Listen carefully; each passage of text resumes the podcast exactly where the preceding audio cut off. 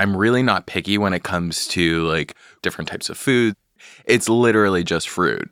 I I don't eat fruit. But like I love a delicate gnocchi. Hey, I'm Cathy Erway. I'm a food blogger and cookbook author, and this is Why We Eat What We Eat, a new podcast from Blue Apron and Gimlet Creative.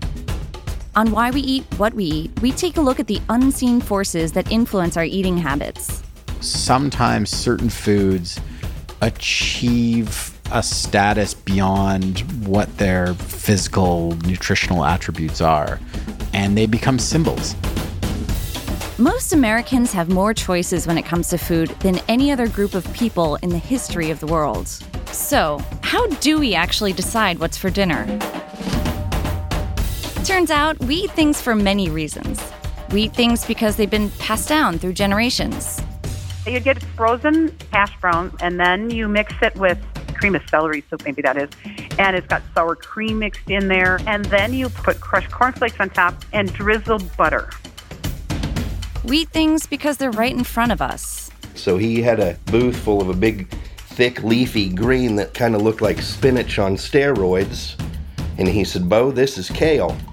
We eat things because of how they taste. If I had to pick one food that I dislike, it's called deviled ham. It's kind of like spam, but it's pickled. It has the, just the funkiest smell.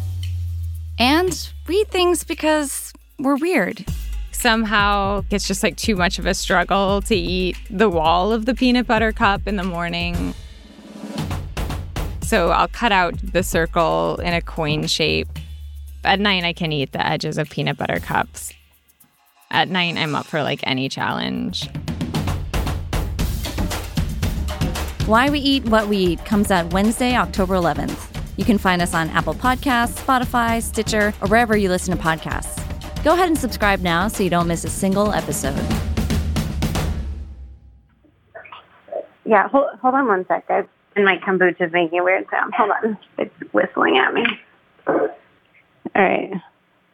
Okay. I'm here.